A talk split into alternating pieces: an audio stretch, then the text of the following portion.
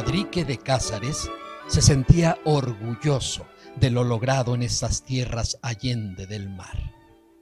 En apenas un par de décadas había logrado amasar una pequeña fortuna, gracias a su trabajo y a las buenas condiciones que este nuevo hogar le había brindado, y además había conseguido el reconocimiento de sus pares en una ciudad marcada por el desarrollo del siglo XVIII.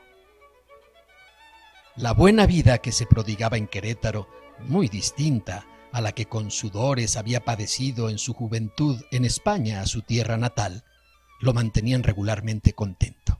Pero la distinción de considerarlo para ocupar un puesto de regidor en el ayuntamiento de la ciudad le llenaba de legítimo orgullo. Pero aunque disfrutaba, quizá como ningún otro, sus regulares asistencias a las sesiones y actos protocolarios del cuerpo edilicio, desde su inclusión en tan alta y gratificante responsabilidad, una pequeña molestia le hacía cosquillas en el ánimo, siempre dispuesto al trabajo de gobernar y del lucimiento en cuanta actividad pública se presentara. Y ella, no era otra que la presencia en el mismo cuerpo colegiado al que honrosamente había sido invitado de un indígena que alteraba a la vista general y a su juicio personal la homogeneidad ibérica de mando. Aquel hombre de escasa estatura y tez morena, de marcados rasgos oriundos de estas tierras, no era otro que don Pablo de Tapia, descendiente directo de don Fernando, el cacique indígena que había colaborado con tanta eficacia a las labores de conquista y evangelización que por estos lares realizaron los españoles. En atención a aquella valiosa e histórica colaboración, eran sabidos y aceptados los muchos privilegios que él y su familia recibieron de las autoridades de la Nueva España y que se habían ampliado por décadas a sus descendientes como el caso concreto de don Pablo y su destacada presencia en el máximo órgano de gobierno citadino. Fadrique de Cázares y Puente, que tal era el nombre completo de aquel enjuto español distinguido con la gracia de la regiduría, no miraba bien al que llamaba indio, pero no se atrevía a externar su molestia con confianza más allá de las conversaciones con algunos de sus compañeros de sesiones y ceremonias, nacidos como él en la llamada Madre Patria. Le parecía que aquel individuo se asemejaba demasiado a los empleados que en sus tierras y pertenencias particulares acataban con prontitud sus órdenes, y que un puesto en el ayuntamiento era un manjar no apto para los de su raza.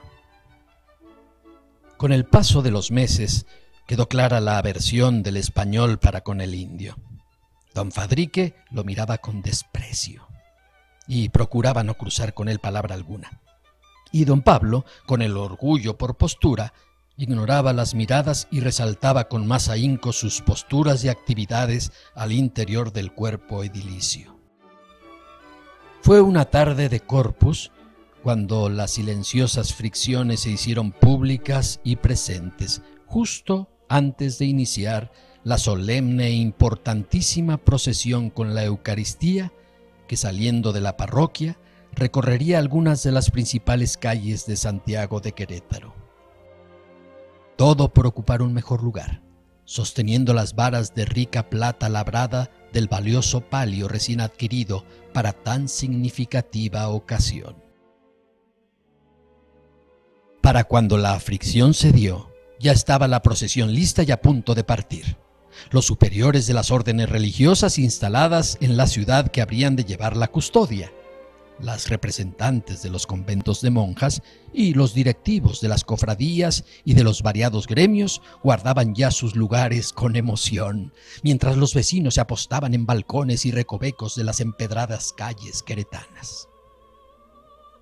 Don Fadrique pensó que ese era el momento justo en que podía arrebatar el lugar de privilegio reservado para don Pablo en la colocación de los ediles y regidores, e intentó colocarse al frente, sin imaginar la capacidad de reacción de don Pablo, quien con un certero y rápido movimiento alcanzó su sitio, frustrando el intento del regidor español y condenándolo a la vergüenza de la mirada inquisidora de sus pares y la sonrisa burlona de más de uno de los presentes.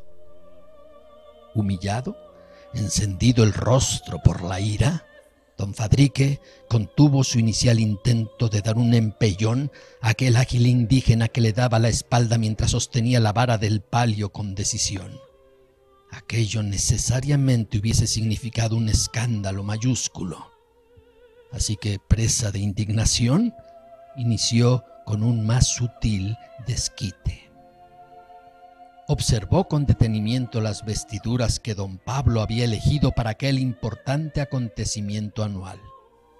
Una elegante casaca oscura con pasamanería en oro, cerrada al frente del corbatín con discretos corchetes desde donde se desprendía una larga hilera de botones de plata. Y por detrás, y desde el abultado talle, la caída de igualmente oscuros faldones hasta las corvas. En este último elemento de la indumentaria, tentador ante sus ojos, decidió concentrar su embate el indignado Fadrique. Con decisión apenas suficiente, tomó con ambas manos los faldones y dio un seco tirón. Pero don Pablo, haciendo alarde de fortaleza de piernas, tan solo tembló un poco y recuperó de inmediato la vertical. La operación se repitió hasta tres veces, cuando ya la custodia cruzaba el umbral de la puerta del templo para iniciar la procesión. Cuando uno de los faldones se escurrió de su mano derecha, don Fadrique apoyó con ella a la zurda y ciego de ira, arrastrado por la desesperación, sin darse cuenta de cuántos lo miraban cada vez con mayor incredulidad de un tirón superior. Tampoco entonces don Pablo perdió la vertical, pues hizo un movimiento hacia adelante a la espera de lo que suponía vendría pero el chirrido de la seda rota llenó el expectante silencio. Con el faldón entre las manos, Fadrique de Cázares sintió morir de vergüenza, mientras don Pablo de Tapia estallaba en indignación. Algunas monjas rieron sin poderse contener y los ojos de los sacerdotes laceraron la delgada figura del ibérico regidor, mientras los murmullos de notoria desaprobación llenaban el ambiente en el atrio del templo. La procesión tenía que iniciar, sin embargo, y todo tuvo que acallarse envuelto en molestia e indignación. Aquella tarde, como nunca antes, el Santísimo Sacramento recorrió las calles en medio de un silencio incómodo y expectante. Las consecuencias de aquella impropia actitud no se hicieron esperar, y en los días siguientes don Pablo presentó ante el ayuntamiento su queja formal. El hecho había sido tan evidente y tan indigno que ningún argumento podía menguarlo.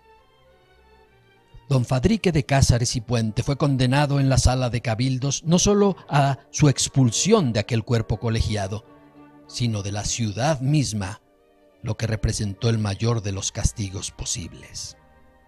Encariñado como estaba a sus calles y templos, a la presencia de sus magníficas casonas y la magia de sus rincones entrañables, el expulsado solicitó la venia de al menos poder vivir en las cercanías más allá del río, en la zona norte conocida como la otra banda.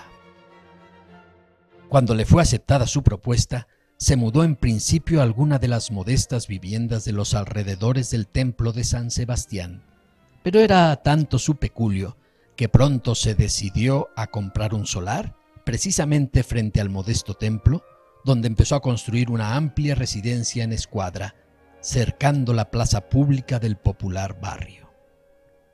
Tal era la nostalgia que por la ciudad tenía, que mandó construir en la residencia un alto torreón, hasta donde a diario dicen que subía cada tarde para mirar desde ahí a la distancia las cúpulas de templos que otrora viera tan de cerca. Don Fadrique no regresó nunca a la ciudad, pero ello le dio oportunidad a las siguientes generaciones de queretanos de admirar una bellísima construcción a la que pronto y para siempre se le dio el nombre de Casa del Faldón, precisamente en recuerdo de aquel bochornoso incidente.